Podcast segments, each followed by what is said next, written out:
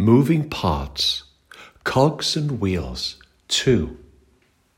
Five, six, or more, pulling the lever, tensioning the wire, shifting the derailleur, choosing which lever of cadence we need.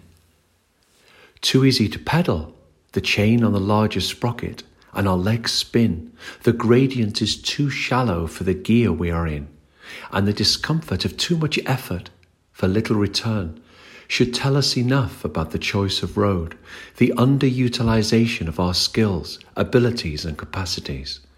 We barely move forward, and the landscape becomes unchanging, over familiar, so much so that we stop looking, stop learning, and become less than we are and who we could be for those around us.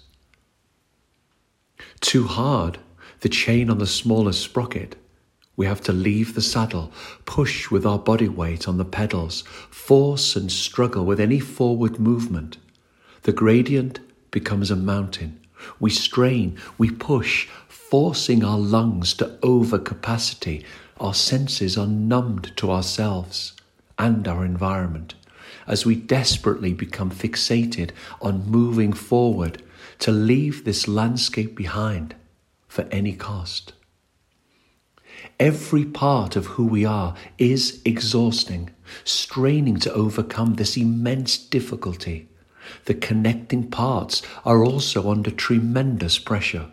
The chain could snap, slip, and we could simply fall off with our lives folded and forgotten on top of us as the road dumps us to one side. Broken, fatigued, damaged, tired beyond belief, injured even the hill of life has won. Self worth, confidence, mastery, knowing who we think we know, lost in frustration, rage, and disappointment, knowing who we think we know. In cycling terms, you have hit the wall. There is no way back until you have rested, recuperated from the exertion, both physical and mental, until you have found yourself again and again and learned the hardest lesson of all.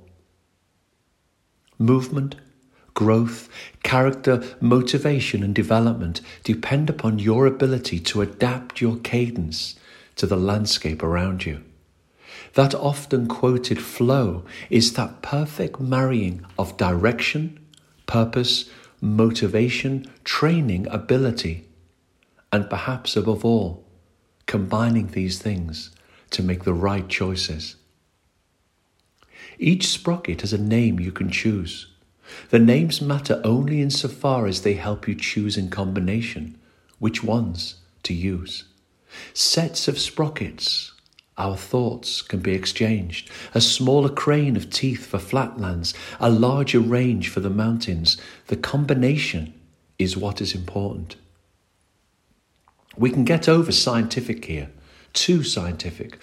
Ratios of front chain wheel teeth to those at the back, once measured in inches, now linked our forward movement to everything from diet, nutrition, power outputs and inputs, calorific indexes, and simple measures of body fat to match machine to rider for optimum performance.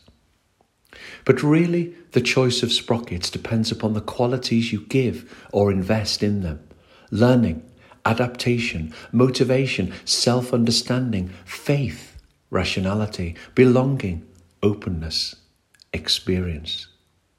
Utilizing all of these, switching between them effortlessly in your movement forward, choosing different relationships or gear changes between them, and training with them in terms of preparation and their application is called wisdom or gumption.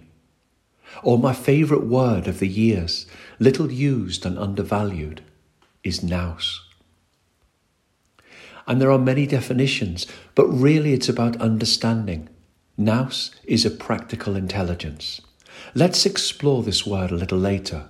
A necessary sidetrack to wander down, one that combines many things, especially the humble bicycle, and how to repair it.